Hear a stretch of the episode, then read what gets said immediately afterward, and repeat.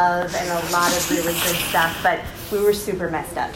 And so I never knew which version of my parents I was going to get on any given day, thank you, or in any given situation.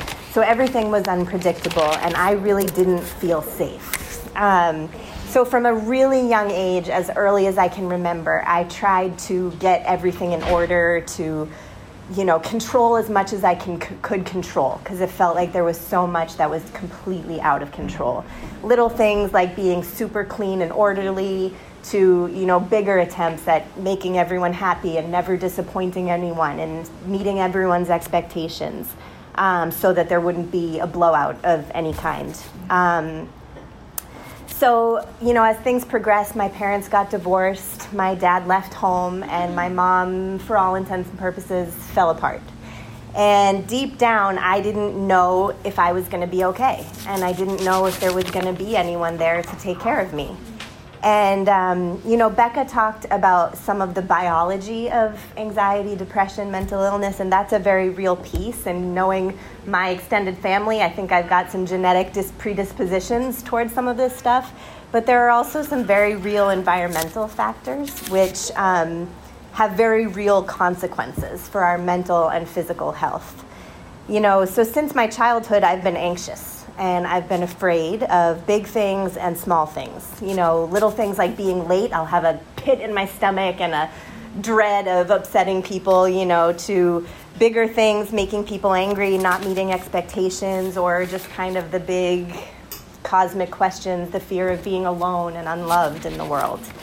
Um, so it's taken me into my 40s and several therapists to kind of realize that there are some valid reasons why I struggle with the things I struggle with, you know, anxiety and fear. And I think I've just spent a lot of my life condemning myself for feeling the way I feel, fearing the things I fear, being the way I am. And becoming a Christian in the middle of that, as Becca alluded to, added some different layers to that whole thing.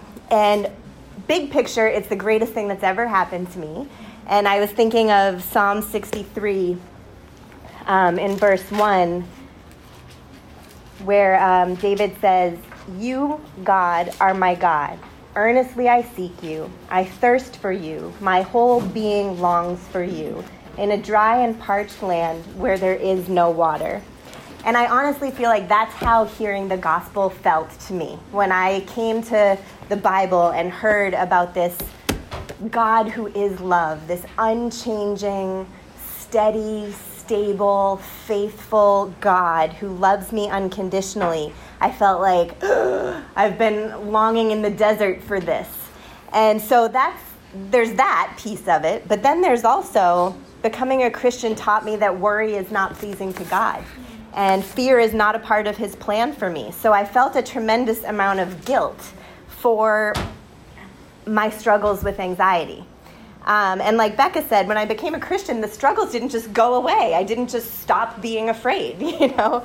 Um, and I feel like that's whole what she was talking about, that walking with God peace, you know, that it's a, how did you say it? Well, I don't even know where Becca is right now, but oh, there she is. Uh, it's like a, a, partnership thing. I forget the word she used, but um, yeah, uh, collaboration. collaboration maybe where you know god gives you what you need. He gives you tools. He gives you time and space to grow but he doesn't just poof you're not afraid anymore.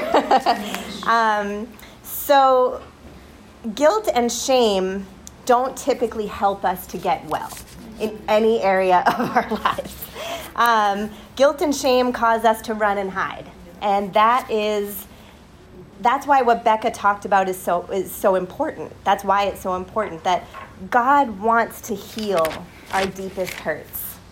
Our God wants to meet our deepest needs and fulfill our deepest longings. But in order to do that, we have to come to him. We have to come exactly as we are. And you know, on Sunday, Bob was teaching and sharing about communion, and he referenced one of my favorite scriptures that I go to all these years later often to remind myself of what is true. Um, Hebrews 4.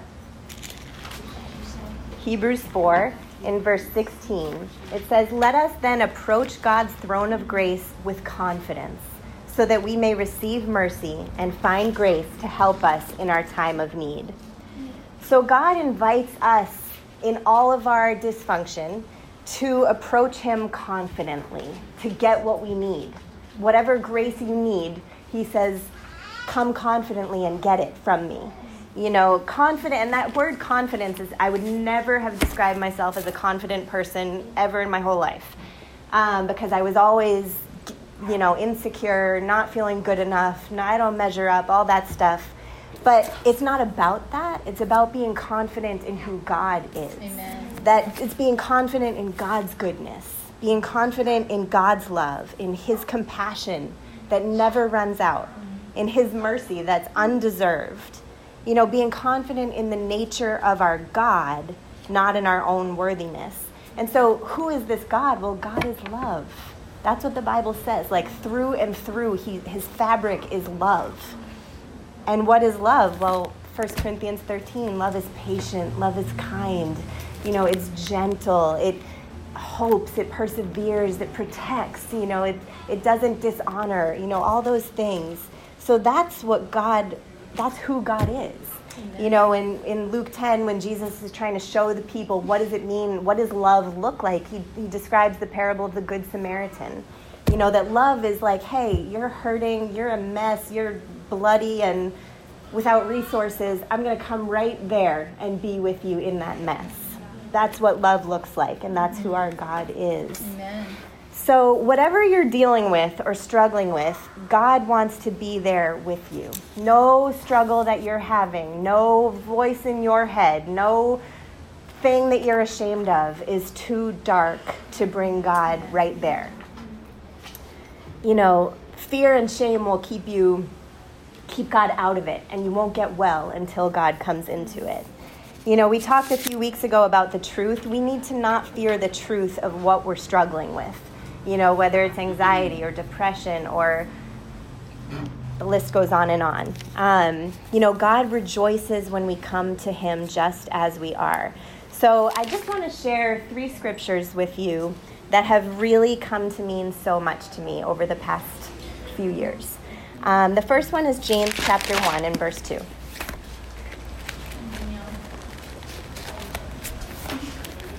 James 1, verse 2, it says, Consider it pure joy, my brothers and sisters, whenever you face trials of many kinds, because you know that the testing of your faith produces perseverance. Let perseverance finish its work, so that you may be mature and complete, not lacking anything. So, I shared with you some of my struggles as a kid. So here I am, I'm 41 years old. I've been a Christian for 25 years. I have a teenager. Um, and I am still learning so much. Still, thank God, I'm still growing. I'm grateful for that. But um, I can look back over the years and see progress, but I know I have a long way to go. And so my plan, I've got a plan, is just to keep walking with God. Um, this past year was a brutal one for me, I must say. It was a really tough year for me. Um, you guys all know that my mom died this past year, and um, after a really long and brutal illness, two brutal illnesses. Um, losing my mom brought the grief of losing my dad 10 years prior just right up to the surface. And this whole new feeling of kind of being an orphan in the world, you know, not having parents. It's really odd. Um, my kids faced new and scary challenges of their own that were big. Um, Glenn began revisiting his own past and some of his dysfunction that he grew up around, which was tumultuous for us to go through together. We're, we're still there, but, um, but dealing with new challenges and hurts in our marriage through that whole process that we had never dealt with before. Um, and so, you know, shortly before my mom died, I had a major panic attack um, for the first time in my life. I, I, like I said, I'd always struggled with anxiety, but I had never had something like that. And it was a truly terrifying experience for me. Um, some of you can relate. It's amazing since I've started talking to people about this how many people can relate. Um, so even though the, the episode itself only lasted, I don't know, 45 minutes to an hour, um, the effects of it stayed with me for months. And I walked around constantly with just a death grip of anxiety in my chest and this feeling of panic just below the surface. And that this, this fear that I might at any moment just completely unravel. And um, sitting through church was really hard for me. Sitting through midweek was incredibly hard for me. Um, I felt like something was profoundly wrong with me. Um, I felt embarrassed. I felt ashamed. Like, I'm the minister's wife. I'm not supposed to be like terrified all the time. Um, I felt like I would never feel strong again. I felt afraid that I wouldn't be able to take good care of my kids. I felt afraid that Glenn would resent me for having the struggles that I was having. So I was hurting. and through this difficult time, God really used James 1 2 through 4 to lift my spirits and give me hope. You know, I would walk through my neighborhood and I would just pray, and God kind of just spoke James 1 to me Danielle, I'm taking you somewhere.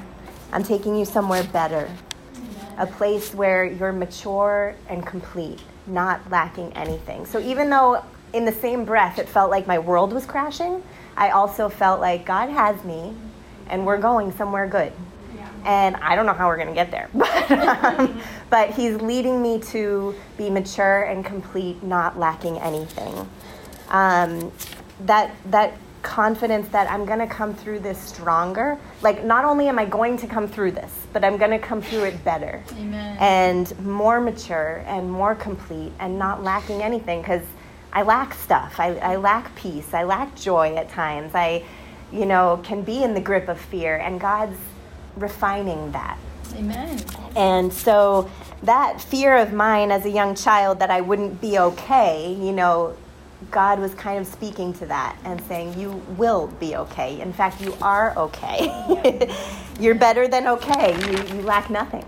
And, um, you know, Denise led a, a midweek uh, early on in our series on perseverance. So I'd encourage you to go back and revisit that because our job is to persevere. God is going to, and even that, the strength comes from God, but, but God is leading us somewhere. Um, the second scripture I wanted to share with you is in Isaiah chapter 30. And I read this scripture so many times, and I think I've actually shared it publicly with you guys. And it felt like reading like Japanese or just something totally foreign to me. Um, but I'm beginning to speak this language. Uh, so, Isaiah 30 and verse 15. This is what the sovereign Lord, the Holy One of Israel, says In repentance and rest is your salvation, in quietness and trust is your strength. But you would have none of it. You said, No, we will flee on horses, therefore you will flee. You said, We will ride off on swift horses, therefore your pursuers will be swift. So, you know, my whole life I feel like God has been saying to me, in repentance and rest is your salvation. In quietness and trust is your strength.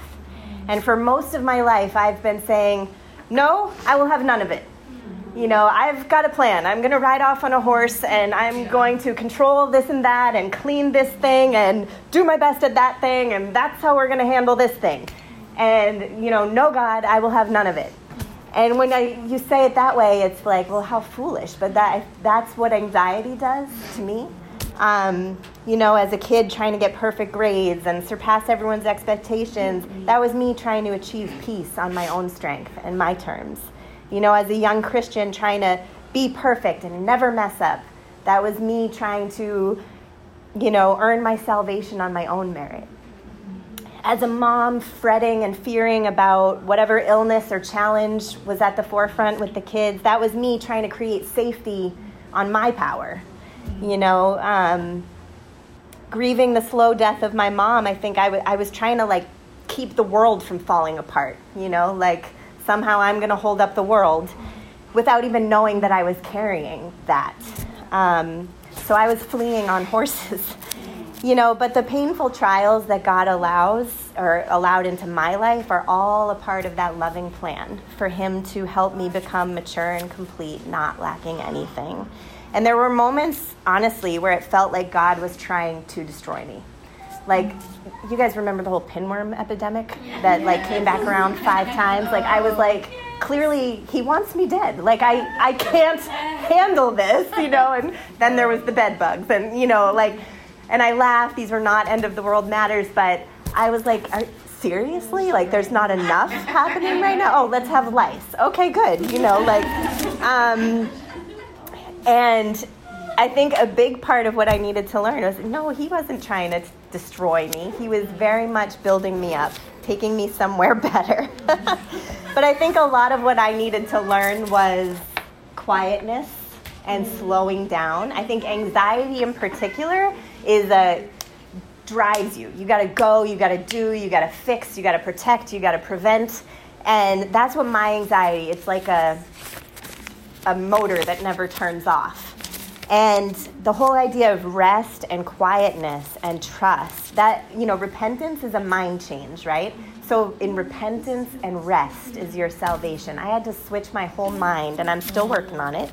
But God was calling me to rest in Him and His ability to save me. So this has not historically been my MO. So I'm I'm about work, about being prepared, about being on top of all the details, but all that doesn't all that really does is wear us out. It just completely wears us out and we find ourselves spent and exhausted. But strength is found in quietness and trust. And I'm learning this. So for me, to be quiet requires very deliberate effort.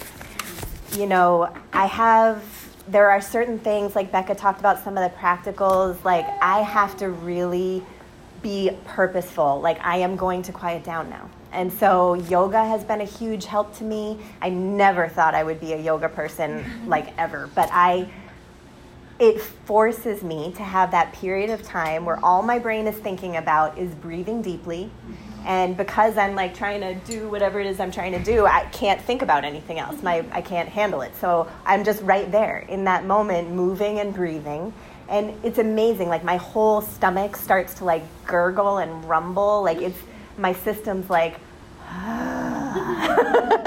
you know um, my nervous system relaxes and i think for a lot of us for me i've spent a lot of my life in fight or flight mode. Like, when is disaster striking? I am ready to start running. Got my shoes tied, and you know, um, but fight or flight mode just does a tremendous amount of damage to your system when you stay there. We have to come out of that place. And you know, there's fight or flight, and then there's rest and digest. And we need to go. That's a doctor said that to me. We've got to go to rest and digest, you know? And I think that's why, honestly, my stomach starts when I start to rest. It's like everything starts functioning normally, and I'm not in like, you know, start position for a race. And, you know, but that for me, that takes effort. It takes work for me to get to a place of quietness. Um, yoga, taking a long walk in a beautiful place. Um, I don't have time to get into that, but there are so many beautiful places. I would encourage you to find them. Force yourself. I'm going to go find a new beautiful place today and walk around there you know, lying down for 10 or 20 minutes. I'm not, I've never been a nap person. I'm like, if I have 10 minutes, I'm going to wash that thing. And, you know, so choosing, I'm no, I'm going to lie down and close my eyes and breathe deeply for 10 minutes. And when my thoughts start, I'm just going to come back to breathing, you know, and I'm not very good at this whole meditation thing, but I am trying to slow myself down you know, affirmations. Sometimes when I choose to lie down, I'll just say to myself, especially kind of during crisis moments, like, I am okay. I am okay. And repeating reassuring truths, you know, because I, I, actually, I really am okay. Um, journaling, you know, if you need to see a therapist, please do. If you need to see a psychiatrist, please do. Um, establishing healthy routines, you know, no one can do this stuff for you. The, the whole self care thing, the, the taking care of you, the, fi- the educating yourself, the getting to know what it is you're struggling with, and finding out how to help yourself, no one can do that for you. So you have to be willing to engage and do that part for yourself. Um, the last scripture I wanted to share is Matthew 11 28.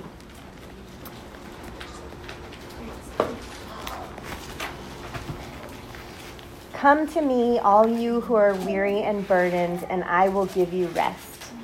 Take my yoke upon you and learn from me, for I am gentle and humble in heart, and you will find rest for your souls. For my yoke is easy and my burden is light. So, the way the world functions, the way mental illness wants us to operate, leaves us completely weary and burdened. But there's a, another way, and the answer is none other than Jesus Christ. Amen. He offers us a different way. He leads us to be mature and complete, not lacking anything. He invites us to come just as we are and receive what we need. You know, and I've just taken so much comfort in the fact that, like, God just always knows. He all, so many times I'm like, I don't even know what I'm feeling. He knows what I'm feeling. I don't know what to do. He knows exactly what I should do. He's never at a loss. He's never perplexed. He's he knows and he is guiding. Um, so my job is to stick with him, you know, and to keep taking one step after the next. And I just want to say, too, if you are helping someone who's dealing with anxiety, it's a process for them. It's going to be messy, or, or depression, or any mental illness. And you, as a friend, can be so vital. Becca was talking about the power of just listening and being a loving place where someone can go through what they're going through and, and still be loved. But you also need to take really good care of yourself if you're helping someone who's dealing with these things. Um, you will not be able to carry this burden for your friend. You will not be able to fix it, and that's completely fine. That would be stepping outside of the role God has for you. You know, you can play an important part, but it's not, um, you can't fix it. You can't take away their pain, and you can't do the work for them. So, as you strive to help, you have to also be still and rest and be renewed. You know, um, and let God strengthen you even as you're striving to help others. And you need to make sure there's a team of people helping someone who's going through something difficult like this. Um, I remember I started to see a therapist after the panic attack. I was like, I need as much help as I can get. So I started to see a therapist, um, and she was great. And she said, I, I want to be a part of the team. I want to be a part of Team Danielle. And I was like, hmm, welcome aboard, you know. But like, um, there is a team. I needed a team. That I had to be on the team first of all. I have to be a part of the team that's fighting to help me be well. Glenn was on my team. He helped call and figure out a therapist for me because I was kind of like, just how do you begin, you know? Um, God is on my team. My therapist Amen. became a part of my team. I later started to see a psychiatrist because I wanted to explore medication. She became a part of my team. I was seeing an acupuncturist for a while, and if money was no object, I still would be. But she was a big part of my team, just both the physical treatments, but also just talking and her wisdom. My sister would just meet me for lunch when I just needed to have some fun and not talk about all kinds of deep stuff. Um, so many of you in this room are a part of my team who just let me cry, who prayed for me and with me, who watched my kids so I could get some time to myself, you know, who talked to me on the phone, whether from near or far, who took walks with me, who helped me to laugh, you know, and feel like life wasn't actually ending, although it felt like it at times, and also who, respected the fact that sometimes I just I needed to be alone, and that was okay too. Um, and I'm super grateful for my team. I'm super grateful for all of you. I, you know, and we we need a team. Um, so, and if if being a part of helping someone through something starts to be damaging to you, you need to kind of be aware of that and be able to recognize that and step away. And, you know, there's lots of people who can offer love and support. It doesn't always have to be you. So if if being if you're starting to feel anxious, if you're losing sleep at night, if you you know what I mean, if it's you're like, "Oh, this is, I'm not healthy." Then it's probably time to say, "Let me let some reinforcement step in and let me take care of myself here." Um, so blah. We've given you guys a lot of um, stuff, and um, I just want to say wherever you are in your journey, come to Jesus. He will give you rest, He will show you what the next step is. We are not alone, thank God. So, thank you guys so much for listening to us and opening your hearts to this. We hope it's helpful. Um, does anyone have anything they would like to share or ask in the next few minutes, or are we just kind of at capacity? Devki, you okay? So, this is going to be really hard for me to say. Okay. Um, do I have to get up and stand with you? Oh, you're fine right there.